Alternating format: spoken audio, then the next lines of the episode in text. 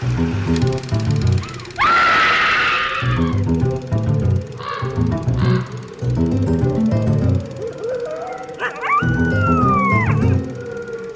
and welcome to Scream Scene, the horror movie podcast where we watch every horror movie ever made in chronological order and then we rank them from best to worst. My name's Sarah. And I'm Ben. Thanks for listening to us today.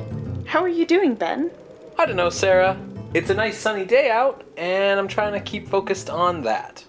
We're slowly melting in this heat. Yeah, I mean, I feel bad because, like, I'm sure there are people for whom this temperature would just be, like, Normal. comfortable. Yeah. Because I know that there are some places right now where it's Worse. much worse. I don't know how to survive the sun, Ben. Yeah, you aren't adapted for it. I am not. What are we watching today, Ben? Well, today, Sarah, we are watching Torture Ship.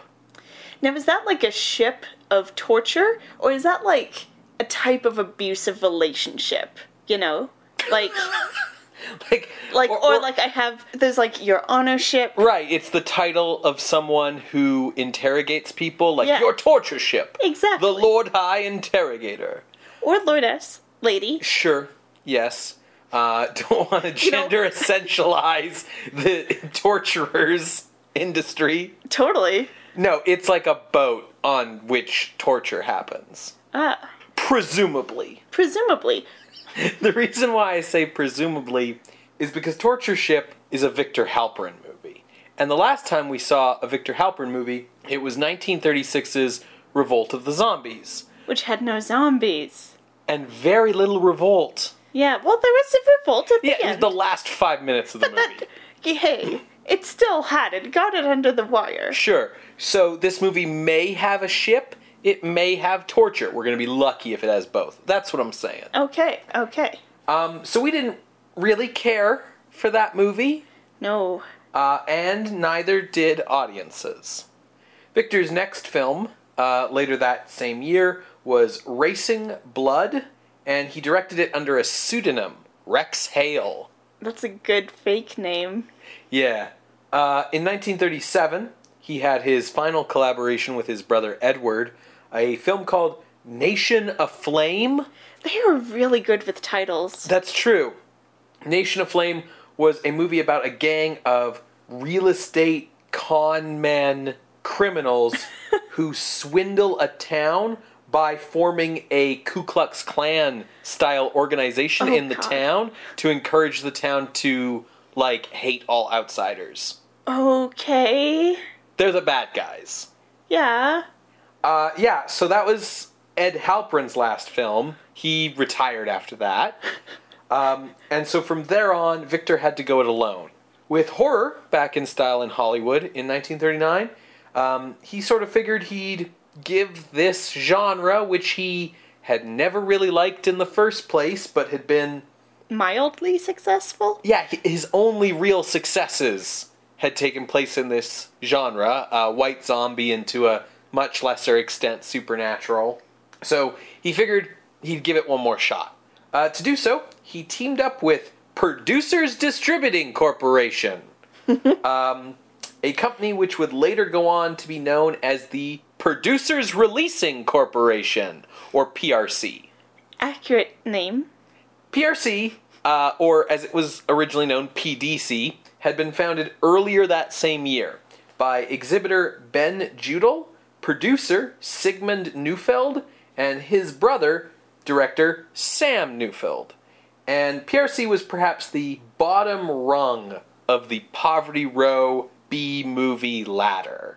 Um, it didn't really get any lower than this without you being in kind of the territory of like a Dwain Esper making like exploitation movies that you're funding with like bingo raffles on the weekend kind of thing.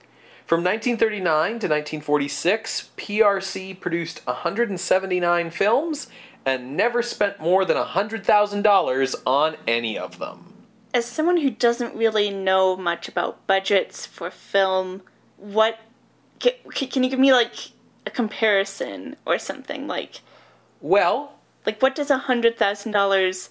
I guess we'll see what it looks like on film. We'll see what much less than a $100,000 looked like. A $100,000 was like a PRC mega blockbuster, you know? Okay. Um, to give a comparison that's, I guess, period appropriate, Son of Frankenstein, uh, earlier this year, had cost $420,000.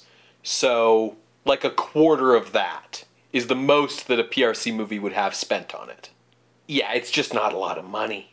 Um, PRC's whole strategy was pump out content, don't spend a lot of money on any of it, flood the market, make your money back on just like bulk, I guess. Okay. And it was a kind of strategy that really only worked in this period of Hollywood. We've talked about Poverty Row films and we've talked about B movies on the show in the past. And I just want to take a moment here to maybe re clarify what that really meant in the period for people who aren't familiar with what literal B movies were. Okay. Because I think we use that phrase a lot today to describe a certain kind of movie without realizing that it, it really did mean something at one point in the 30s and the 40s, before television, really. You know, a Saturday matinee program at the theater was a newsreel, a cartoon short, uh, maybe a chapter of a serial, uh, an A picture, which is what you paid kind of to get in to see, and a B picture. And that was the whole program at the theater. And theaters didn't run, you know, theaters had one screen. You, you didn't have multiplexes, so this is what was showing at this time, right? And so the need to have programming to fill that kind of schedule and fill those slots created a need for these cheap B movies that could be tacked on to the A picture. Kind of like how right now we have like endless amounts of TV time that channels need to fill, hence the alarming amount of reality TV garbage. Right, exactly. Like, just like pumping out because you need to fill the time. And there's only so many times you can rerun Star Trek. Yeah, exactly. And and TV is really what saw eventually the end of the B movie. It it took a while, but the kind of content that got made into B movies at this period was, you know, cheap garbage. And now that sort of content ended up becoming either made for TV movies and then eventually like straight to video movies and now it's like straight to streaming movies, right?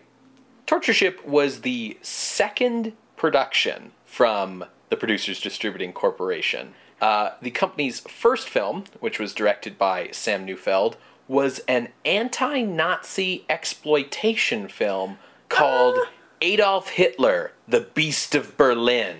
Uh, that was Love it. that was all about how the Nazis were bad, actually.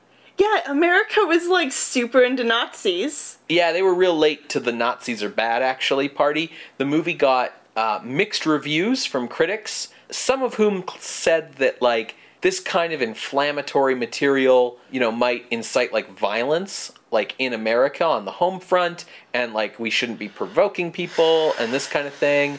Um, but the movie was super financially successful, which allowed PRC to Make this movie. Right.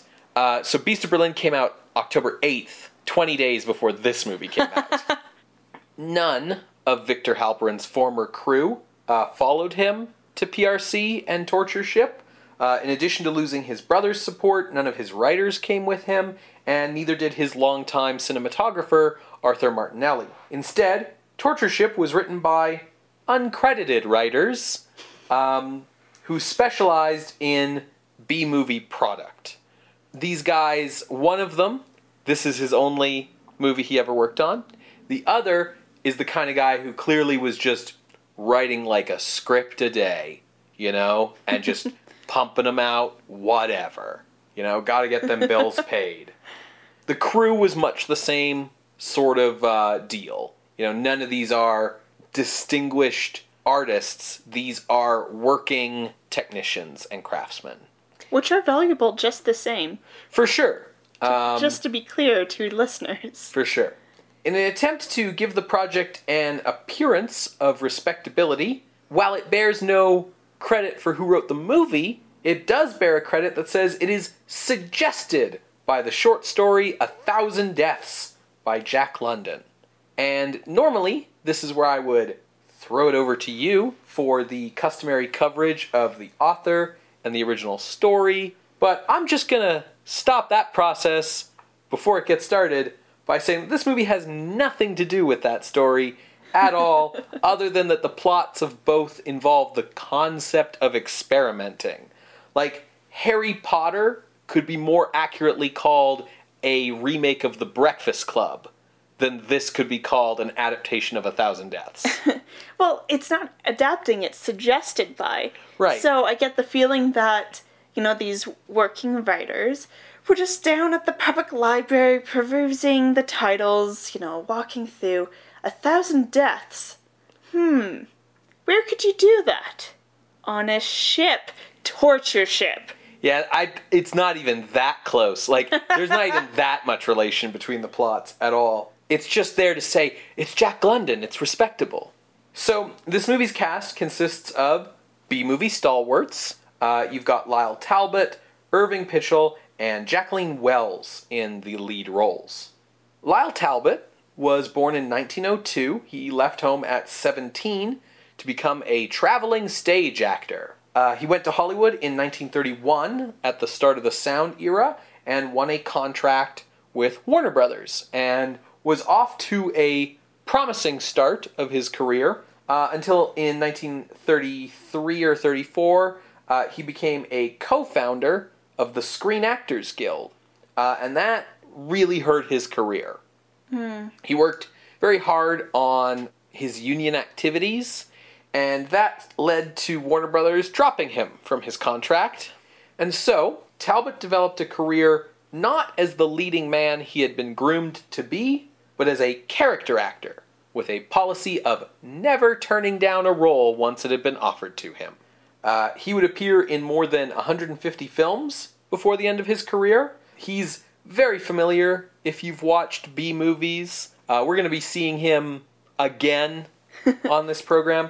Um, Frequently. yeah, he might be perhaps most notable as the first live action incarnation of Commissioner Gordon in 1949's Batman and Robin, and the first live action incarnation of Lex Luthor in 1950's Atom Man vs. Superman. I mean, that's kind of cool. The last time we saw Irving Pichel was as Sandor in Dracula's Daughter. Oh, yeah. The really gothy buff guy. Yeah. Uh, he had continued to act in low budget pictures uh, in the time since, um, and this movie came out sort of just prior to his signing with 20th Century Fox as a director uh, and sort of switching over his career, uh, which we discussed in the Dracula's Daughter episode. Um, he would direct a lot of anti Nazi movies during the war, and then later get targeted by the House Un American Activities Committee in the 50s. Jacqueline Wells is another returning site for us. Yeah, her name is familiar, but I can't place her. We last saw her as the female lead in 1934's The Black Cat. Right. Uh, she was in the midst of a long string of B movies at this time, uh, still two years out from her name change to Julie Bishop and contract with Warner Brothers that would sort of help reinvigorate her career somewhat. So, Torture Ship was released by the Producers Distributing Corporation on October 28th, 1939. Victor Halperin would only make two more movies after this uh, Buried Alive, a prison drama uh, later that same year, and Girls Town, a romantic drama in 1942. He passed away in 1983 at the age of 87, two years after his brother Edward, and I have no information on what he did in the intervening 40 years. Like I said, Buried Alive, Girls Town, good names. Yeah, always good titles, Yeah. not always good movies. But hey, White Zombie, decent movie. Yeah. All right. It's fun. So Torture Ship is in the public domain. Really? yeah. Um, you can also find it on several cheap DVDs, but really you can also just go to our YouTube playlist and watch it there for free. So So go do that. Uh, you can find that playlist at our website, screamscenepodcast.tumblr.com. you are going to hear a brief musical interlude while we watch Torture Ship by Victor Halperin from 1939. See you on the other side, everybody.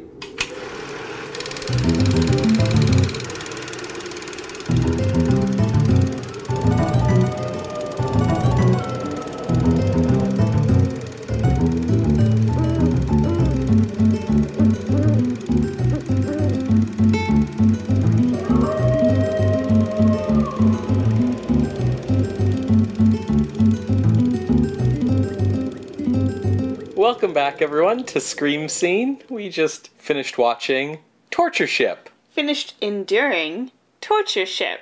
from 1939, directed by Victor Halperin. I mean, someone has to point the camera. At s- yes, This movie is so bad, Ben. yeah, this is Who would have thunk it? this is barely Anything. competent. No, it's not competent. It's barely a movie. They had a budget of $100? Maybe more than that. $200? More than that, but not much more. Let's not keep guessing. $201? Or is it Price is Right rules? Yeah. Okay. Gotta Is right this shit. Right. So, for folks who wanted to watch along with us, I just have a quick disclaimer for you that apparently every copy of this movie online, be it YouTube, Internet Archive, what have you, um, all of them are missing the first about 10 minutes of the film, so it just kind of drops you right in after the credits, which was very odd because given the way that the rest of the movie is edited, it could have just been how it did. Yeah. Yeah, but Ben, I understand that you found out why that is. Yeah, so what is missing from every copy of this movie is the first 11 minutes exactly, which, if you ever learned anything about how films were projected back in the day when they were on film, you'd be able to successfully guess is the first reel, the entire first reel. I guess except for the credits. Yes. So the reason for that is that when movies started being shown on TV, major Hollywood studios did not let their movies get shown because they were afraid of competition with TV. Re releasing old hits in theaters was big business for Hollywood, and if you could just stay home and watch on TV, why would you go to the theater? Um, for a long time, major Hollywood movies showing up on TV was like a big deal. Which is funny because now, like, we see the theater being like, oh, we're showing Casablanca on the big screen again. Yeah. And it's kind of like a novelty thing to go to the theater to see these old films now. For sure. So when early television was looking for movies to program to TV, their only options were foreign, like import films, or like old B movies from not major studios, like Producers Releasing Corporation. Now, the full runtime of Torture Ship was 57 minutes. In order to fit the movie into an hour long runtime on TV with room for commercials, it needs to run like 11 minutes shorter than that. Uh, so they just. They just cut the first reel. Okay. Normally, when you cut movies for TV, you know, you'd go in and put some effort in. um, in this case, they just took out the entire first reel and just left it like that. And because nobody cares about Torture Ship as a movie, it's not like anyone has gone back to look for that first reel and restore the film. So that's just kind of the movie as we have it. Okay.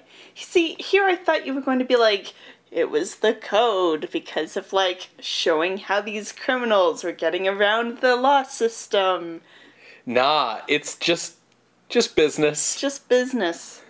Which is Hey. it's It's just business. which is it's really problematic that that's the part of this movie that's missing because this movie's premise is so Convoluted. and buck wild that not having the part of the movie that sets up that premise just dropping you right in it it really puts you in this Odd spot. yeah The part that we miss Mm-hmm.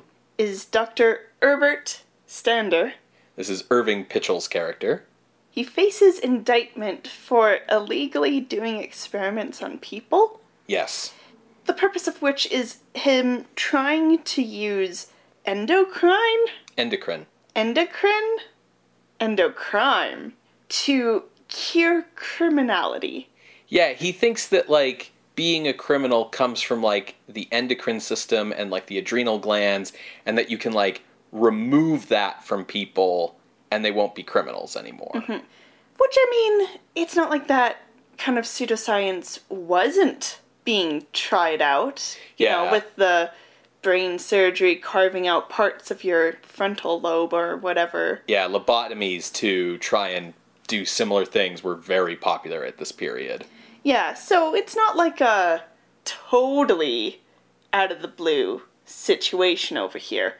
Um, now, because he faces indictment, he's like, oh fuck, how am I going to continue my experiments? Oh, right, international waters mean no laws. he offers seven murderers, so other criminals, facing execution, a boat ride to another country. But the only caveat being, on this ride, let me do some experimenting on you.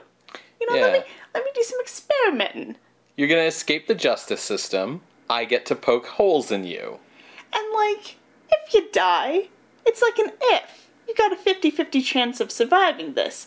Versus if you stay here, They're gonna kill you. Yeah, exactly. So these criminals are like, yeah, sure, whatever.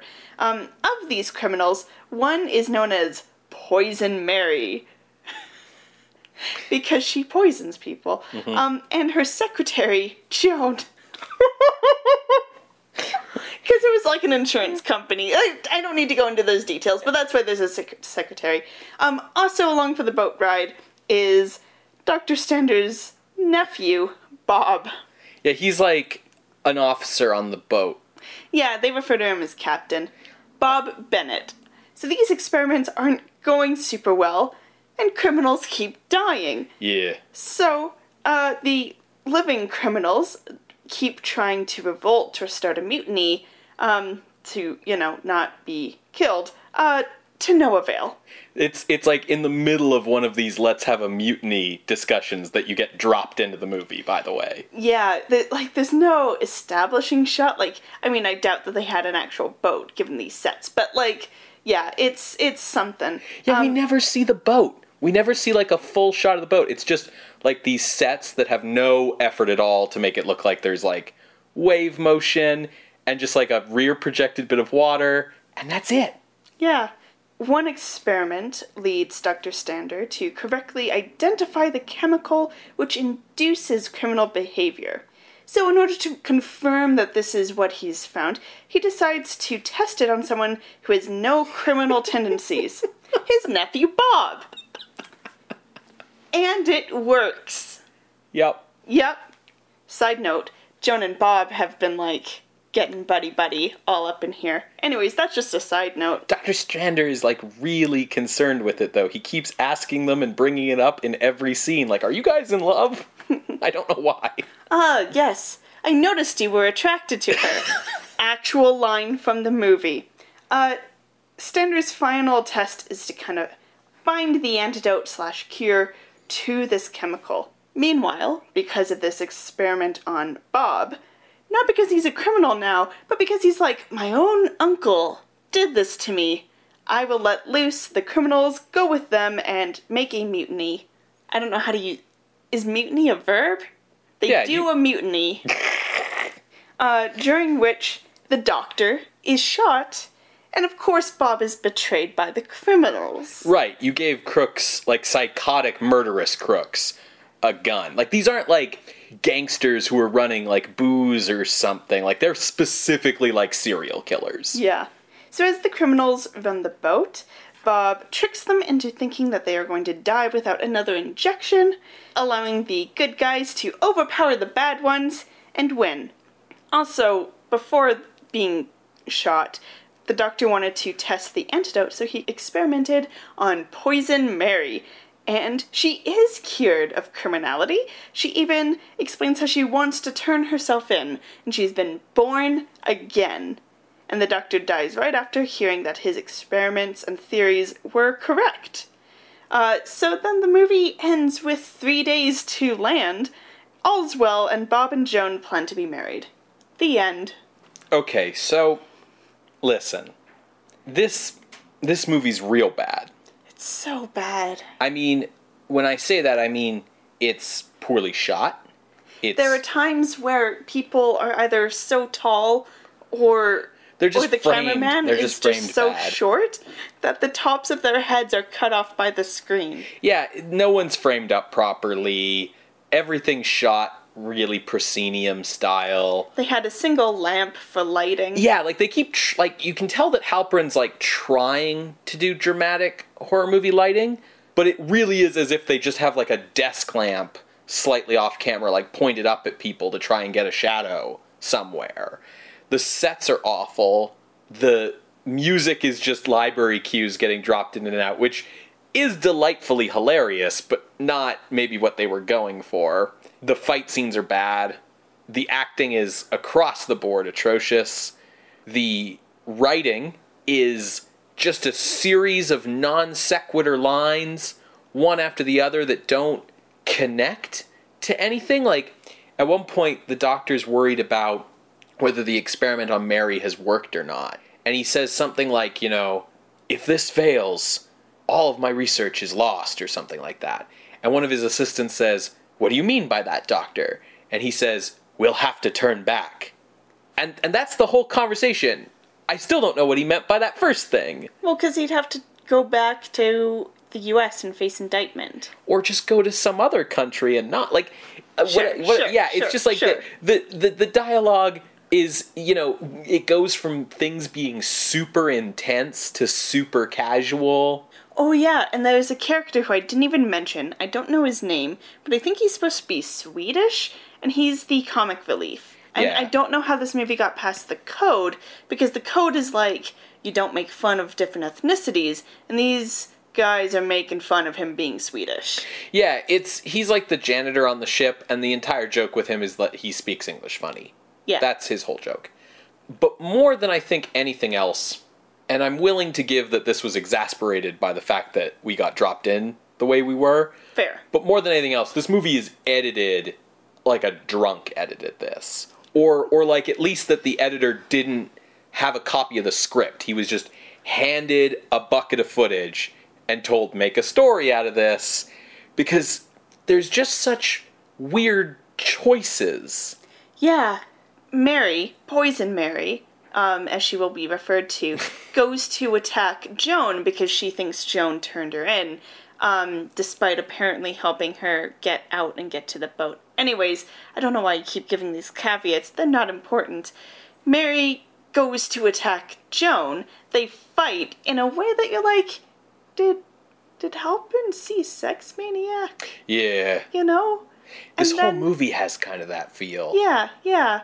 And then, like, Bob comes in, stops the fight, and, like, there's still action going on, and we fade to Joan and Bob in a completely different location talking about, like, wow, we're on a boat doing experiments. There's a there's an old um, film editing term called cut to seagulls, which is the idea that if you need to go from one shot to another and you don't have a good transition, to like cut to some B-roll of the sky or seagulls or whatever to just give you something to go in between. In this movie, that's cut to the helmsman to remind us we're on a boat. Because Yeah, there's just so many scenes where we just something amazingly intense theoretically is happening and then we cut to the helmsman just do do do do do and then we cut to some other scene.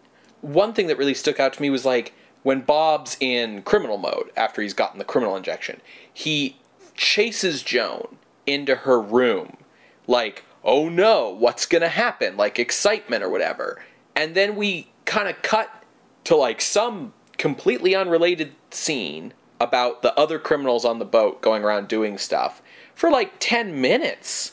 Yeah. And it's not like there to build the tension, whereas an audience member, you're like, oh, but what's happening to Joan? It's just the editor's forgotten. And then we kind of get back to them eventually. Like, there's so much stuff like that. There's a square wipe at yeah, one point. Yeah, when Bob is in criminal mode, uh, he comes out of like a door and walks towards the camera at the same time as like like a square wipe from the bottom comes up uh, for him like coming upstairs but when he goes up the stairs his back is to us It's- so it was like the editor being like i don't know Yeah. I'll I'll simulate him walking up the stairs because he's walking right at you. Axis of action gets broken. Um, and if you don't know what that is, in filmmaking, there's a general principle about the direction that things take place in. So if a character's in a room and they're moving from left to right to go to a door, and they open a door and you cut to the hallway, they should come out of that door on the left hand of the screen and continue moving the same direction. Otherwise, the audience gets confused about how, you know, spaces are laid out in the story. But people in this movie, like, move left to right out of a room, and then we cut to them going right to left into the hall. Like, it's incompetent. Yeah. So, do you feel like this is a horror movie? Yes. Okay. So here's what I wanted to get at was even if I'll back up for a second. The thing that's really frustrating about this movie is I think there's a good horror movie idea at the center of it. Just absolutely no one involved was capable of pulling it off. Because I think the idea of like a mad scientist who's going to experiment on a bunch of people and they're trapped with him on a boat and there's, you know, nothing they can do about it um, but those people are also serial killers, so they're also dangerous. You know, and there's just a couple of normies thrown in here. That's a really good idea for a story. You can get a lot of tension and drama and excitement out of it. There's all these scenes of people getting taken against their will to go get experimented on. And I mean, given the actual history of the medical community's occasionally tenuous relationship with patient consent when it comes time for experimental surgeries on like women and people with mental health disorders and all kinds of stuff like that. I found this movie genuinely horrific, if not for the fact that it's also super terrible. Poor. Yeah, it's poorly made.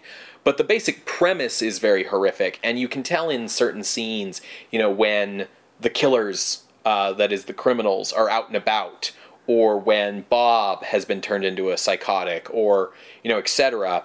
That the movie is trying to be scary. It it just lacks the means. Mm-hmm. So I think it is horror. Even if it was well made, though, it would still be bad. And the reason I feel that way is it would still have a very central flaw that I find super disgusting and distasteful about it which is that this, criminality is inherent.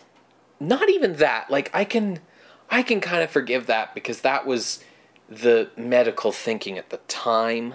Sure. Um, I mean, yeah, that's icky. It's the fact that this movie can't fucking decide whether the doctor is like evil or good, basically. Like where he's got these people on this boat and he's doing super unethical experiments and tying people down and capturing them and you know injecting them full of crap and and you know oh i'm going to turn my nephew evil just for shits and giggles and if he assaults this other woman like whatever i'm going to give her a lobotomy anyways like super crazy and we know that at that point in the movie we're supposed to like think the doctor's evil because our hero leads like a revolution against him basically right but then it turns out he was right all along. And Mary's like, oh, I'm good now. And like, the doctor's like, oh, I, I can die peacefully now that I know that my stuff was right. And then like our hero turns to one of the doc's assistants and is like, now you can carry on his work. And it's like, wait, wait, wait, wait. So is the thesis of this movie that like unethical human experimentation is justified if it turns out to be right in the end? Because like my guys, it's 1939 and that viewpoint's going to get real bad in like 6 years when y'all figure out what they've been doing in Germany. Like yeah. Yeah, it's a bad movie for me because of that, even if it was like if you took this same script and had a competent crew make it. Yeah, definitely. So if we agree that it's a horror movie, it can go on the list. Mm-hmm. Obviously, this is going like right near the bottom. Bottom of the list right now is Condemned to Live from Frank Strayer, I believe. That was the one where the guy was born in darkest Africa. Yeah. And was like his mom was like bitten by a bat, so he So now he's was like cursed. a he's like a science vampire. Like he, he he he isn't a mythological vampire. He's like a science vampire, and he's like super old, and he's the kindly doctor in the village. So he's gonna marry the like young girl because he's the pillar of the community, and she he's like sixty and she's like twenty, and it's gross. But she won't do anything about it because she respects him so much. But hey, conveniently, he's also like a crazy murderer. So he like he he like him and uh, his assistant like throw themselves into a pit at the end of the movie so she Oh, can marry yeah. the good guy or whatever. That's currently the bottom of our list. I feel like this movie is a little bit better better than that. Really, I was gonna say this is worse. Okay, why?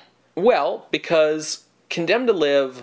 I mean, it depends on what you want out of your bad movies. Once you're looking at bad movies, it's kind of like a situation of like you take what little joys you can get, right?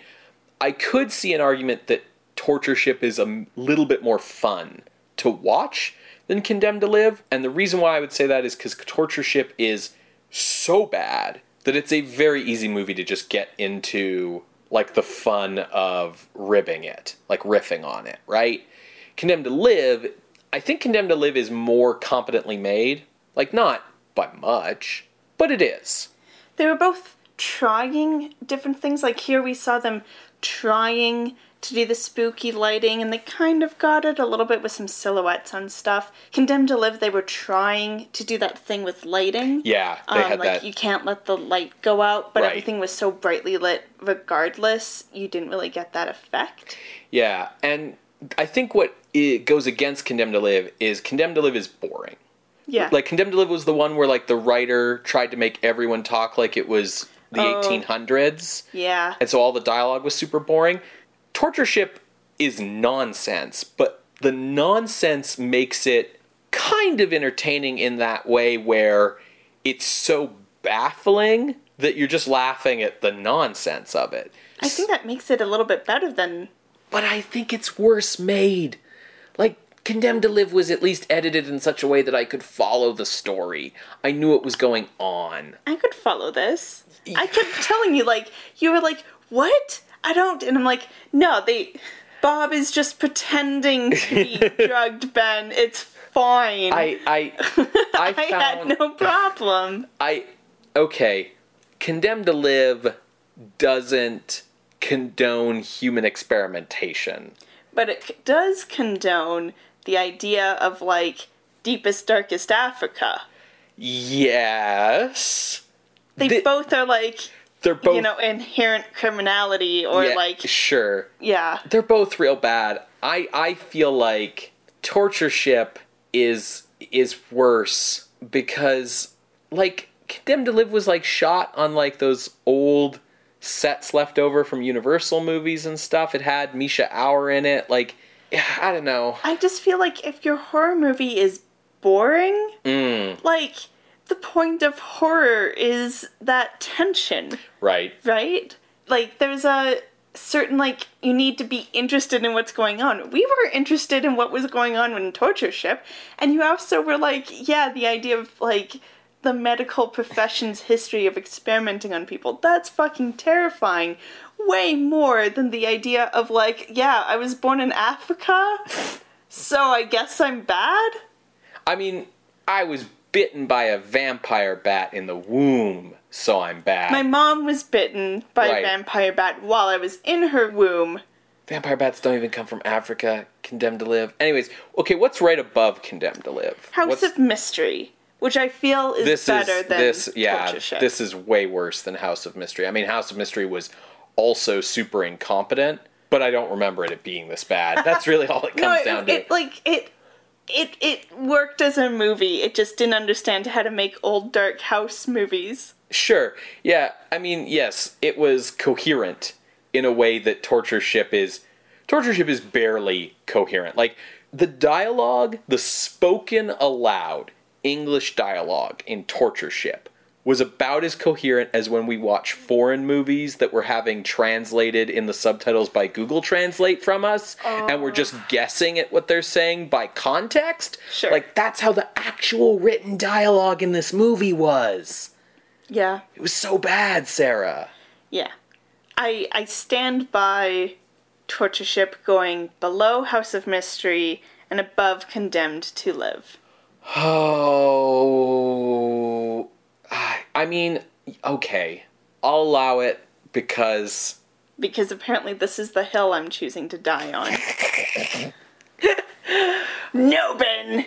You this don't garbage understand. movie. Um, no, I mean, I just want my utter disgust for this movie to be clear. For sure. But I will say that if you sat me down and you said, we're going to watch a movie, it's either Torture Ship or Condemned to Live, I would watch Torture Ship again first. Because I know I would at least get like a barrel of laughs out of it. Whereas Condemned to Live is like watching paint dry. Yeah.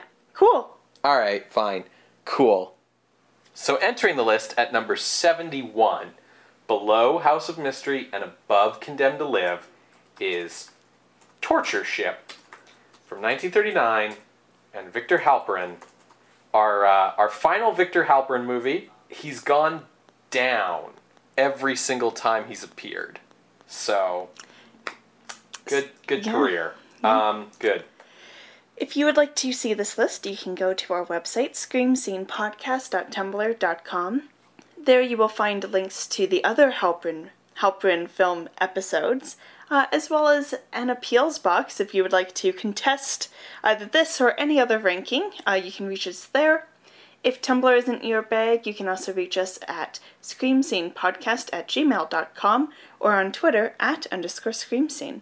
Scream Scene updates every Wednesday on SoundCloud, iTunes, and Google Play. One of the ways that you can help out the show is by leaving us a rating or a review on whichever podcast service you listen to the show on and allows people to make ratings and reviews.